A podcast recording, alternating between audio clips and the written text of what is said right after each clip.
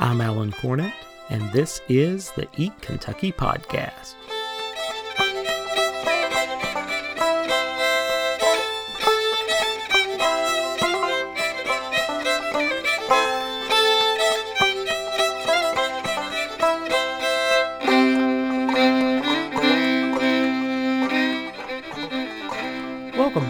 Eat Kentucky podcast, where we celebrate Kentucky, its food, and its culture. This is your host, Alan Cornett. If you eat in Kentucky, it's pretty certain at some point you're going to eat out. This episode, I'm joined by Louisville based Kentucky Restaurant Association President and CEO Stacy Roof. Stacy has been with the KRA for a quarter century as an advocate for Kentucky's restaurants. Stacy discusses the role of the KRA as a champion and resource for Kentucky's restaurants and their ongoing lobbying efforts in Frankfort including a discussion of a possible restaurant tax about which she recently published an op-ed in the Courier Journal. Also, Stacy explains the KRA's program that brings vocational restaurant education into Kentucky's high schools and the wide open job market that awaits them.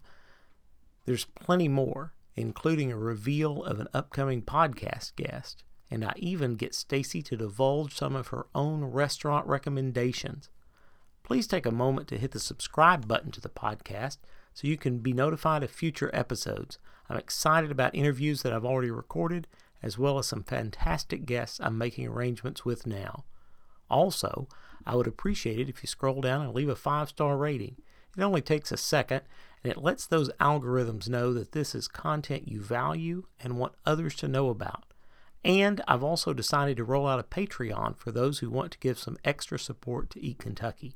If you hop over to patreon.com slash eatkentucky, you can pledge a few dollars a month to help me continue to grow the podcast, upgrade equipment, and allow me to travel to interview great guests. Patrons receive special premiums, previews, and bonus content. If you are able to help, I'd love you to become a patron. Now join me as I talk with Kentucky Restaurant Association's Stacy Roof.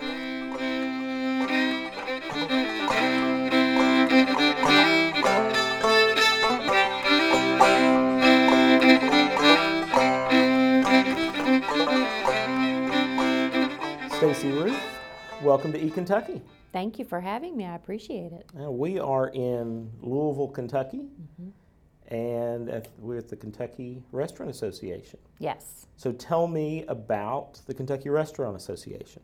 So, our association is a trade association. We were incorporated in 1964. We actually started in the 30s, the early 30s, with a group of Louisville restaurateurs who, you know, figured out they needed to band together and, and promote their industry and kind of support each other's you know beliefs and pro business and all that stuff. And um, that evolved into a fully incorporated nonprofit in 64 that became statewide.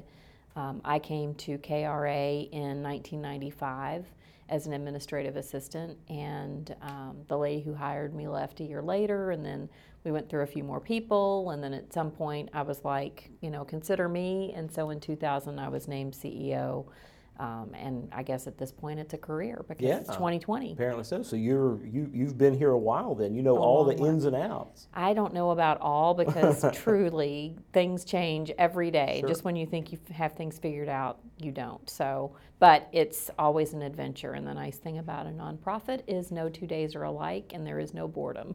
sure, I'm sure that that is true. Well, uh, one thing, as anybody who is even a casual observer can can say that the the restaurant scene in Kentucky is very dynamic. Yes. It's vibrant. Diverse. And it's diverse. And so there are a lot of interesting things going on. And you've got to have your finger on the pulse of all of them. So you get frequent calls from irate or distressed restaurateurs all the time?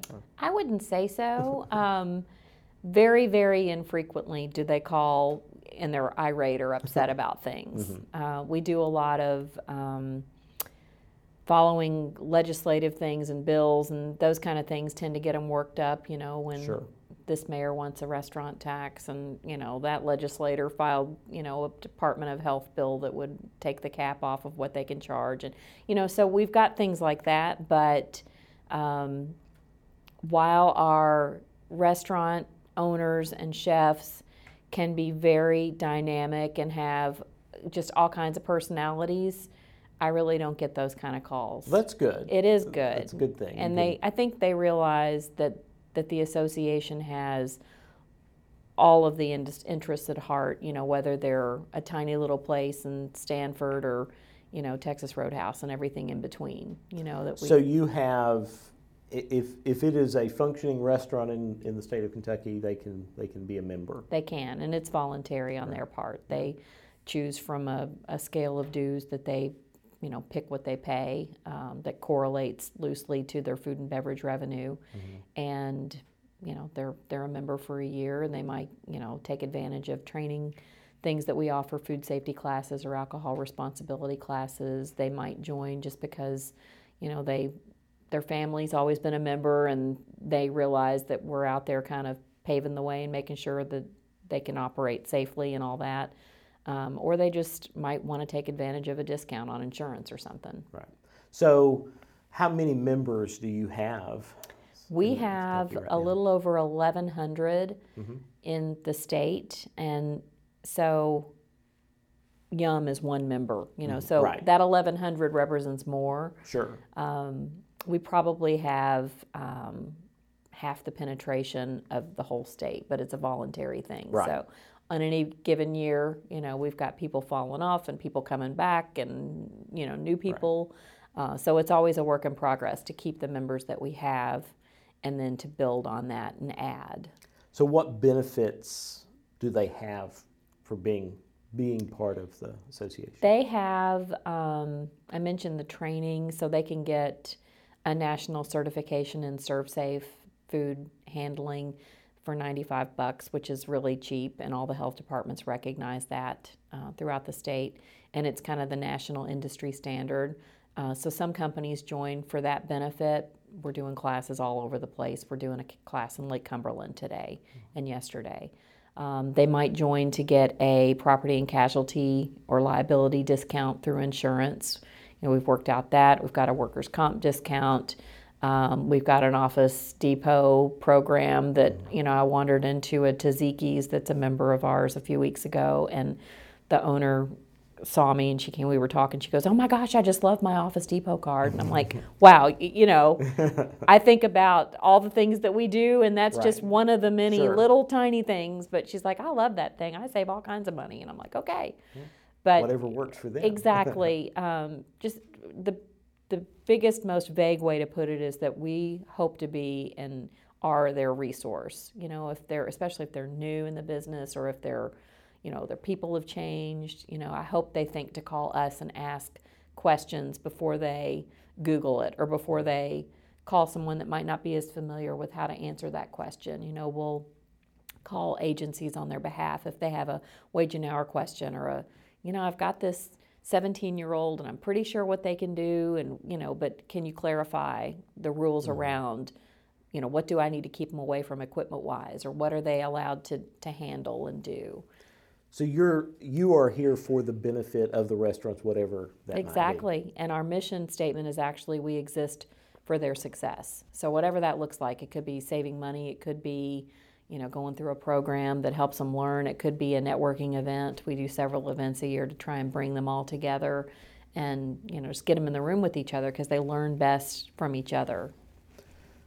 We have a legislative session going mm-hmm. on. What what are some issues that you are interested in that are on your radar right now? So our big thing pretty much every year, especially the last few years, um, is fighting a restaurant tax. There's a there's not a bill at this point in time, um, but there will be this session. There always is. Mm-hmm. Um, that's introduced that would give every city the authority to have an up to 3% restaurant tax, which means that on top of the sales tax they also charge, it would be an additional 3%, which would in, you know, be like 9.18%, I guess. Um, so you're basically looking at 10, 10% pretty much total Yeah. On any meal or prepared food or beverage that's prepared away from home. Okay. So could be a hot dog at the gas station or you know deli fried chicken or whatever it is.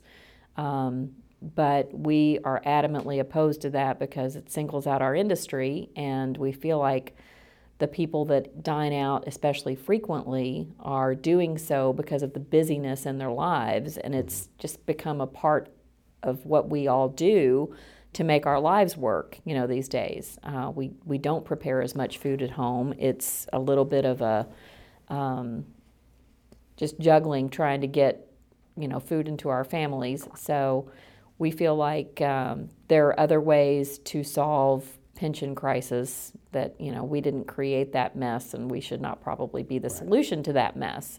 So that's our big thing, kind of putting that information out there, getting our restaurants fired up because they're not just going to add 3%.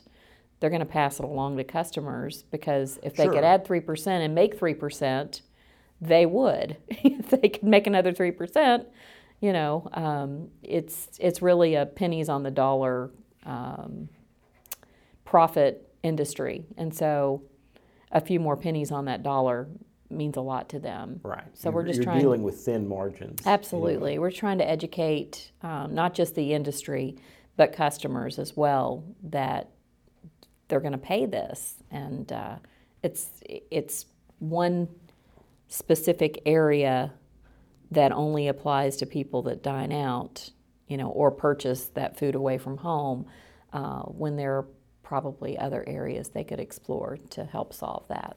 Why do you think that that tax is that they that they seek to impose that tax so frequently? Why is it a target? I think that a lot of of um, bodies that make decisions like that look at consumption taxes. You know, it's like, well, you're choosing to dine out. You're choosing to consume this, a gas tax, whatever it might be that we're consuming. So I think that's kind of a widespread outlook on things. Um, I also think that, you know, Mayor Fischer in Louisville said in an interview a few weeks ago, it's easy, it's low hanging fruit, it's easy for us to get. And my answer to that is easy doesn't necessarily mean right. right, you know, sure. so um, I don't know. I think that they're looking for any way they can to solve the messes that the cities are in because of the bills they can't pay or that they have to deal with. Right. And and that would be, like you said, that would be an overall tax. You're not talking about just five star restaurant No. luxury meals. You're talking about driving through Everything. McDonald's. Everything. Right. Yeah. And you know, and there's an argument that, well, that would be on tourists. Well, we wouldn't have restaurants that thrived like they do all through Kentucky if they were solely dependent on tourists. Um, we did some internal kind of research and just polling of our members and said, you know, what portion of your business do you truly think is tourist versus local? And the median response was low 90% is local, you know, and the mayor in Louisville has been saying that about 25% is tourists. Maybe if you're in a, um, a convention area, you're, you know, you're next to a convention hotel, you're downtown, you're, you know, you're in an area that has a lot of tourist activity on a regular basis. But I don't consider myself a tourist when I go to Lexington for the day to do business. Right. I'm not. right. You're out of town. quote, unquote, Absolutely. but you're not really. Yeah. You know, most of our restaurants, It's paid by Kentuckians. it is. Right. And we call it a tax on families, you know, because most families dine out, you know, even somewhat frequently, Sure. you know, I just to make their lives work. Right. We were busy last night and got in, brought in pizza. Mm-hmm. Right. Just because things were kind of hectic. So that's Right. And that's what we do on Wednesday night before church. Typically it's like better grab something. That's our, you know, our carry out night. Mm-hmm. And ours was pizza this week too. Um, because it, you know, it just gets everybody where they need to be on time. right, right, exactly. And sometimes And you know, when we're menu planning, we try and do that on Friday night or Saturday morning, like make the list and talk about all the, the days and what's coming up. Then, you know, we're like, okay, you know, Monday night we'll cook, Tuesday's mom's because my husband's mom fixes us dinner every Tuesday. We meet at her Oh, house. nice. Wednesday we'll do Chick fil A or pizza or something because Right. we've got that small window. Thursday we'll cook. Friday we might go out, we might stay in. It just depends, you know, and then we'll cook all weekend. So it's just part of the Right. part of the budgeting Yeah, conversation. the- right when the when the uh, the schedule gets tight, something's got to give, and a lot of times for people these Right. days, it's eating out. Other legislative things, I kind of referenced it earlier, but there's a bill that would remove the cap on what health departments can charge for the inspections that they do. And not just, it wouldn't just affect our industry, it would affect anyone that's inspected. You know, and there are a lot, oh, there's a wide range of, of businesses that have inspections in place just because of the nature of what they do, manufacturing facilities and, you know, swimming pools and all kinds of places. So, um, we have told them that we don't like that because you know if if you've budgeted i'm going to pay about the same thing i paid last year and that was $600 i don't want to see it be $3000 So if when restaurants are have a health inspection, they have to pay a, a fee for that. they have to pay two fees because Okay. they pay the state and they pay their locality Okay. and so And probably most people aren't aware of that. Of course not. You know, and really, it's a fee because they're permitted, but it is kind of a tax as well. For sure. You know, yeah. and they're paying their payroll taxes and they're paying their Yeah. property taxes and they're paying all the taxes. permits are, are taxes. Exactly. Yeah. It's just a Yeah. it's a different it's a different word for it. And but- sometimes it's bills that are filed that don't even target our industry, but due to an unintended consequence, we're in there along with other businesses that would be impacted. And so we try and read through pretty much everything just to see if there's a way that it's going to affect us and mm-hmm. try and get our members fired up, which is challenging because they're busy. right, right. They, yeah, they're not they're not interested in lobbying. they're not. That's what they've got you for, right? Right. and we had like a couple, well, last week we had our first board meeting of the year. I, I report to a state board of directors, and they're from all over the state. And it's operators and supplier members. And I think the most eye opening thing to new board members is just how much time and effort, especially in the first quarter of the year, we devote to paying attention to what Frankfort's doing because it will impact them you know and most most of that will impact them starting july 15th ish you know it's three months after they end the session. Um, but like the health department bill has an emergency clause on it. So it would go into effect immediately upon the governor signing it and um, so you know we got to care about that like now Right. and so I think after those meetings, they're like, wow, I just thought that I wrote you a check for my dues, and if I needed you, you were there. I didn't realize that, you know, you're pulling your hair out doing Right. all these things. Try, trying to advocate for I just them. thought you threw parties and had golf outings, and, you know, we just had fun and stuff, you know. While we take a brief break, I wanted to tell you about my day job, and sometimes nights and weekends. I'm a realtor with Keller Williams Bluegrass Realty. When I'm not eating or posting about food, I help people find the home of their dreams in the Lexington area. If you need to buy or sell your home, please email, text, or call Alan Cornett at kw.com or 859 327 1818. Now let's talk more about food. Well, tell me something about the fun. Uh, you do some philanthropic uh, activities. We What, do. what kind of uh, things does the Restaurant Association do? We have um, a separately incorporated 501c3 organization, uh, and it's our educational foundation. And their project, and really their whole emphasis, is on developing the future of our industry. So they've done scholarships in the past, but for the past four and a half, we're in a, our fifth year, we do a thing called ProStart. So our Kentucky ProStart program is a high school junior and senior curriculum that can be adapted by, purchased by high schools anywhere in the state that have the ability to have classes. Think like new home ec, right? Um, with a real culinary and hospitality management component and emphasis.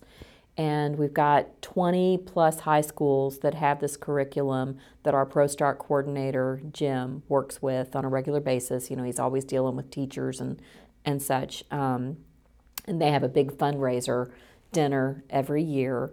and it's a seven course dinner um, with, you know, just crazy good chefs. And they, you know, they raise good money for this program, and that helps keep Jim where he needs to be, and it also helps schools that, you know, maybe they can't afford the curriculum. Mm-hmm. So our foundation trustees say, you know, we'll pay half if you can pay half. You know, it's a few thousand dollars, I think, to get that program going.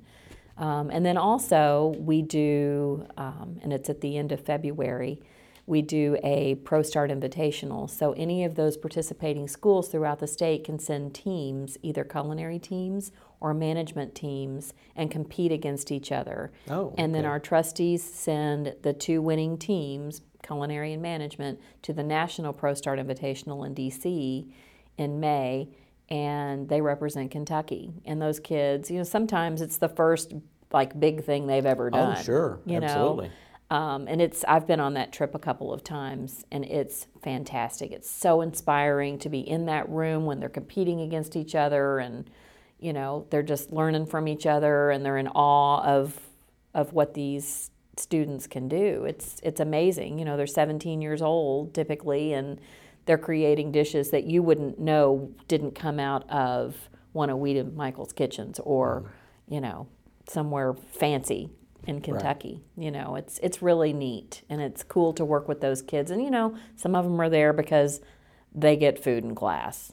You know, that, sure, that's right. You know, flashback to when you were in high school. Right, I can't knock them for that. No, uh, like this will be an easy grade. Plus, I get food. I'm all in. You know, but then you know there are a handful of them in every class that they can really see this being their future, mm-hmm. you know, oh, or they absolutely. they want to go on to, to study that in college, or they want to go to work, or they already are working, right, um, right, in a I fine mean, dining kitchen. I mean, my my daughter, who's in high school, my middle daughter works at Graeter's Ice Cream. Yeah, right now, you know, that's what that's that she worked there last night. Right, and uh, that's something that she's getting good experience with. I recently interviewed uh, Chef Newman Miller, mm-hmm. who's mm-hmm. uh, at Maker's Mark, and mm-hmm. had a restaurant that's now a special event venue in Bardstown. Mm-hmm. And he expressed to me during that interview that the biggest challenge he faced, and ultimately why he s- closed the restaurant from being an ongoing daily operating uh, restaurant, what were the challenges of staffing. staffing. Yeah, mm-hmm. he just said I couldn't keep it staffed. I knew what you were going to yeah, say before the, you the way it. I needed to, and so this, this yeah. the ProStart sounds like a fantastic it is. opportunity for that. It I'll uh, we we recently had an event and we had almost 300 people there, and it was our gala, you know, and it's a chance to recognize just the stars in the industry, you know, from servers to owners to suppliers, everybody, you know, and we give out awards, and it's just a really nice night to celebrate just the wonderful hospitality atmosphere we have in Kentucky. And it was so funny because our uh, chef who was kind of hosting us, he was so aggravated with a couple of his staff members, and we had ProStart students there helping him. Mm-hmm. You know, Jim, our ProStart guy, was was like, "You want some students because it's great for them." Sure. You know, and they're like right. eyes are as, mm-hmm. you know, like saucers. You know, like oh my gosh, this is fantastic. And um, he was like, you know what, Stacy? He said those right now those students are doing better than my guys. You know. you know, I walked in the kitchen right before the reception was starting, and he was standing side by side with one of the students from the Arvin Education Center in Oldham County, and he was showing him how to fry um, bacon wrapped scallops, you know, and other students were shucking oysters. And it's like, if I'm 17 years old, I've probably never eaten that, much less right. touched it and prepared it and, you know, gotten my hands on like really high quality ingredients and things. You know, in the classroom, they don't have the money to be, you know, we're going to be working with scallops today. Right, sure. You know. So, how many schools is the ProStart in in Kentucky? In Kentucky, 20. Um, there's a few more that have the curriculum that have participated, but sometimes a teacher will change and then they're off the rails for a year or two right. until they get somebody back, you know. So we've had as many as 24, 25. Uh, but right now we've got a solid 20, and there's always several in the queue that are going to come on board. Mm-hmm. You know, toward the end of the spring, they're looking at buying the curriculum to implement it in the fall. So, if someone was interested in getting that at their school or promoting it to their school mm-hmm. board, how would they go about doing that? They would call Jim Lyon here or myself, uh, 502 400 3736, and just start the conversation. Mm-hmm. And he can put them in touch with the curriculum folks, or he can get them sample curriculum to look at if, if they'd like. There are several schools in Lexington, there's several here in Louisville, they're all over the state. And um, yeah, they, they just do a nice job. Well, it seems like, I mean, having this conversation with you and specifically with, with Newman recently, we have such a boom in focusing on tourism. Distilleries are adding restaurants. There are a lot of restaurants that are forming kind of around, that are not maybe directly distillery restaurants, but forming around the Bourbon Trail and so forth. We're going to have to have the, the local staff That's to right. take care of that. Right. And you know, we're already seeing we're already seeing maybe where it's being strained. hmm I think that a couple of things that work to our benefit are programs like Western's hospitality program. You can manage your you can major in hospitality studies. Um, that's good. Also, Sullivan University being here uh, because a lot of times people come here and they're like, "Wow, Kentucky isn't at all what I thought it was." You know, if you're from another part of the world, and you stay, you know, and you you keep your job skills around here somewhere, and they see the thriving restaurant scene or even hotels. You know, we have a lot of folks in that industry as well, and they don't want to go back to wherever. You know, they want to stay around here, or Right. maybe while they're in school, they get a job and they start moving up that chain. And yes, it's hard work, but it's you know, it's it's wonderful. It seems like that they're really it is an industry that is opening up and it's going and it's trending even bigger. And so there are going to be lots of opportunities there for I think so. Kentuckians who want to step into it. Absolutely. I think we have around 200,000 employees in restaurant, eating and drinking places, technically, is what they're called. But um, yeah, I mean, I can't imagine that that's going to go south. It's, it's just going to keep growing. Right. I think so. I mean, you, we, I think we see it all the time, and um, it's good idea to encourage your young people out there to Yeah. uh, to at least look at it and think about it. Well, I think that I think that we've got finally gotten away from everybody has to go to college and then you figure out what you want to do. right. you know, we're finally looking at options like, you know, if you, if you want to be a plumber, you know, go get skilled in that. If you want to be in hospitality, you can work your way through or you can get some formal education and work at the same time. And most chefs would tell you, you know what, the best education is working in a really good kitchen under a really good Right. staff because they're going to show you and teach you things that you just can't get in the classroom. Right. Um, so, yeah, I think that there's a real emphasis on um, whatever works for that person and following your passion versus, you know, we're all we all have to fit in this mm-hmm. square peg. Right. You know, we all have to get the same degree, and and then we'll figure out what we want to do with our lives. No, I think it's a. I think it's great to have those kind of direct vocational opportunities in mm-hmm. high school, and that obviously from from the standpoint of of this podcast, that's a, that's an area that that people should certainly look at.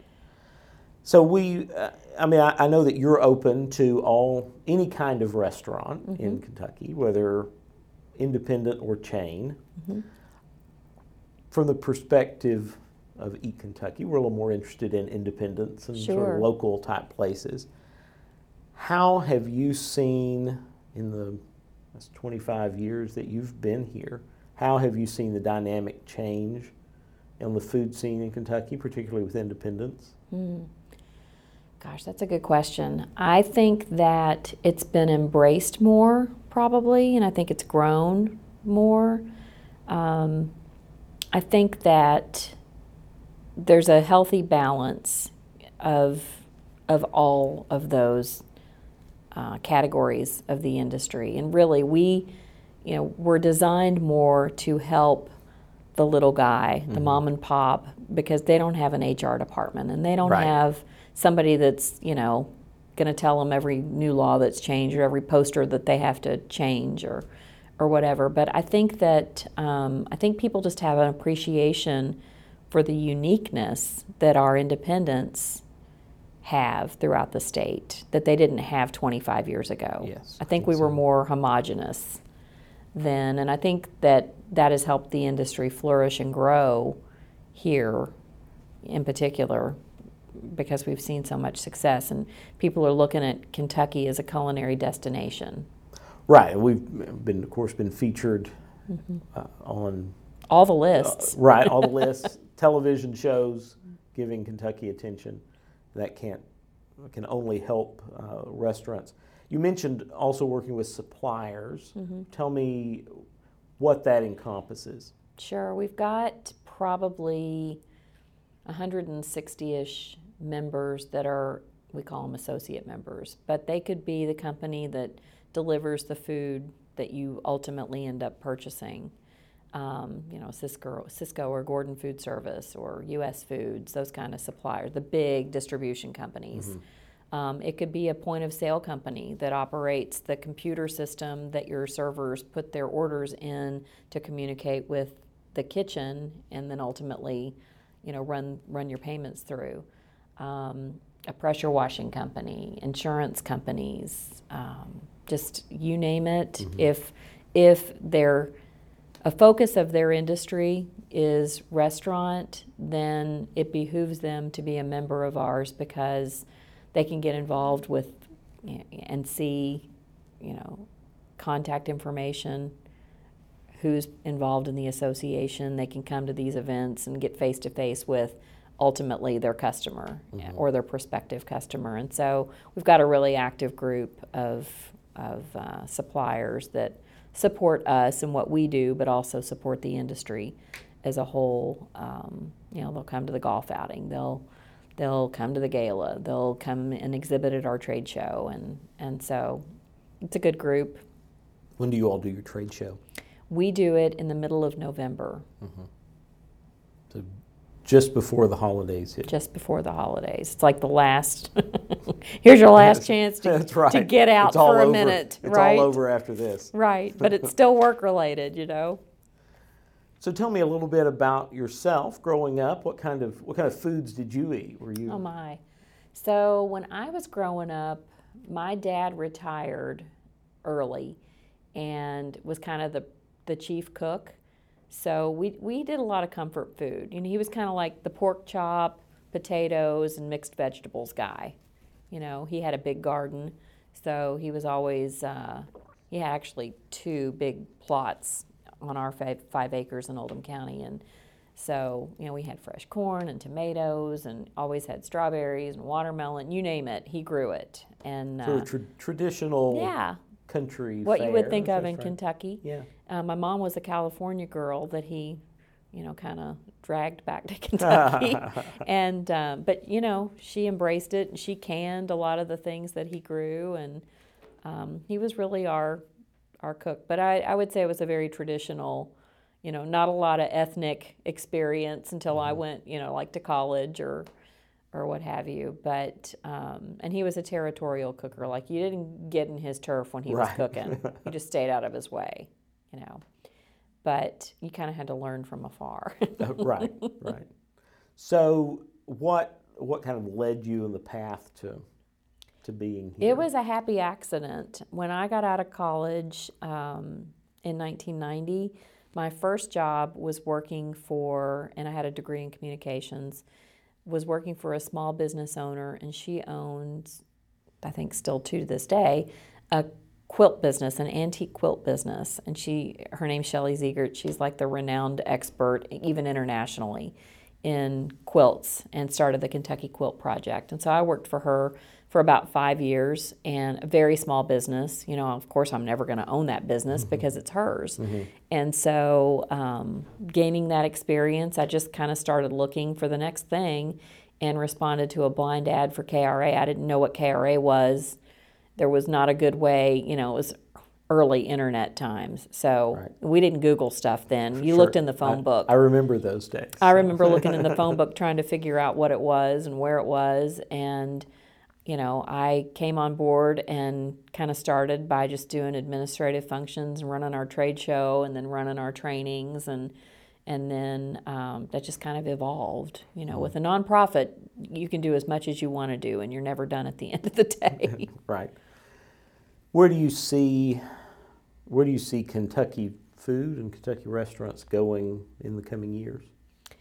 I think that they'll continue to grow. I think that with with the bourbon emphasis, that brings a lot of eyes on us that we wouldn't necessarily get. Do you all have a, a direct relation with distilleries at all, or just the or the restaurants? Several of the them? distilleries are members of ours, um, and we work some with with the Kentucky Distillers Association and and other groups and things. But um, I just think that brings a whole different perspective. Um, you know, it's really like the wine country of California. Right. you know, and that's that's who we are here. And so there's a synergy I think that will continue to grow as bourbon continues to grow. Uh, but I think that also has kind of fringe benefits for us because that might be what gets them here. But then they're like, wow, we have so much to offer. Mm-hmm. And not just in the big cities, you know, all through Kentucky, there's some really great, you mentioned the Bourbon Trail. Right. There's some really great, you know, kind of off the grid places that are just Well, one- wildly successful. Right. I think one of the benefits of the Bourbon Trail and the Bourbon Trail tourism is that it is pulling people Yeah. into places like Bardstown. I mean, look at look at the restaurant scene in Bardstown compared to what it was not long ago. And new Right. Willett's just opened a new restaurant, uh, Bardstown Bourbon Company, Mm-hmm. and so forth. Um, so I mean, obviously Louisville and Lexington benefit from that, Mm-hmm. but so does Versailles and Exactly. and Everywhere in Lawrenceburg and and- Lawrenceburg, right? Yeah, they're all exactly. right in the middle of everything. I think that's great because it gets people off that beaten path and then they can see the beautiful rolling hills and the horse farms and the fences and all the things that we know. We're kind of like, you know, we've seen it forever. But um, then they discover those hidden gems and are like, wow, we got to come back here. And I and I think getting back to that staffing issue, you don't have to be in Lexington or Louisville to be involved in fine dining. Right. I mean, you've I mean, again, like take Maker's Mark. You know, Maker's Mark is not in in any sort of metropolitan area, Right. but they have really nice, really nice restaurant, and mm-hmm. same is true for for Woodford Reserve and the restaurants in Midway and Right. sales and so forth. So, Right, Northern Kentucky and Paducah, you know, Sure. I mean, there's and Eastern Kentucky has a wealth of just great places. So I, I think there's tremendous growth potential, Mm-hmm. and I, I think we'll continue to grow. I don't think we've even come close to the ceiling.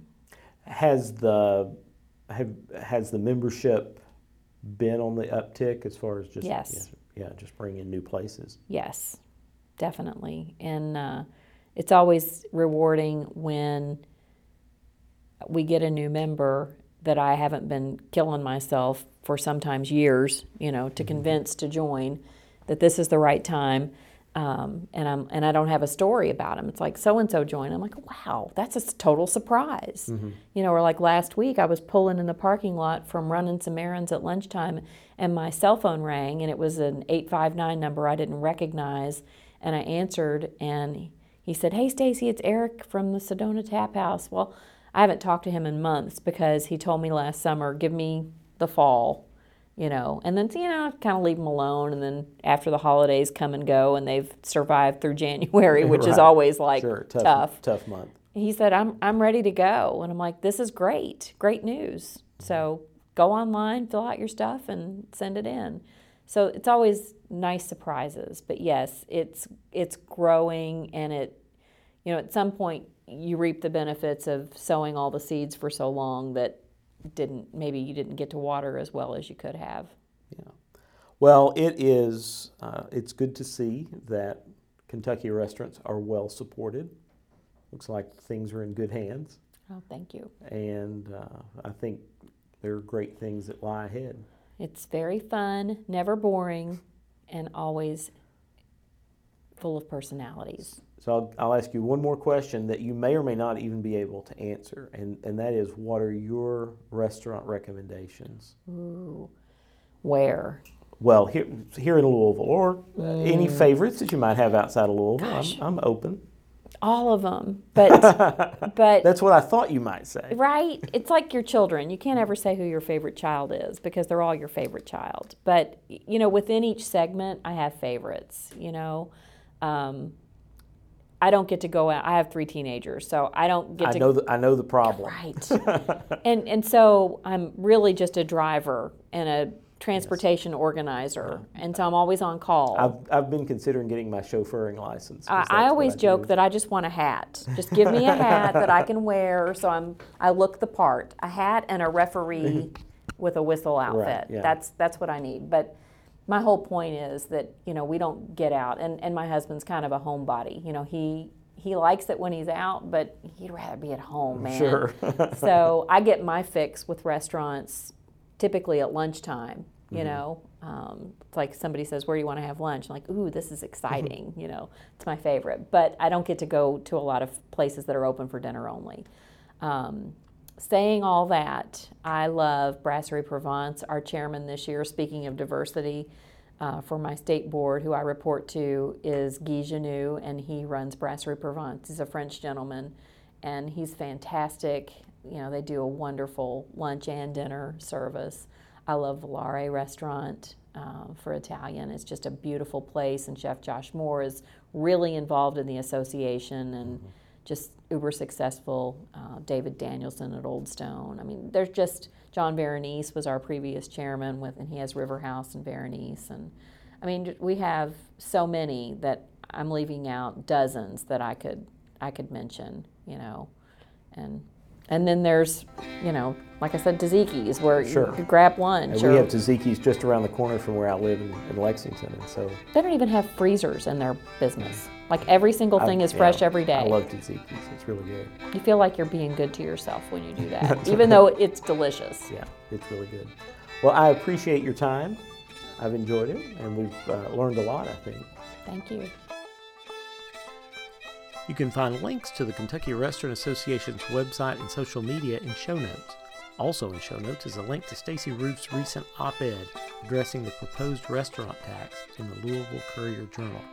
Please hit the subscribe button to the E Kentucky podcast to be notified of future episodes, and please leave a five-star rating. It really helps others find the podcast.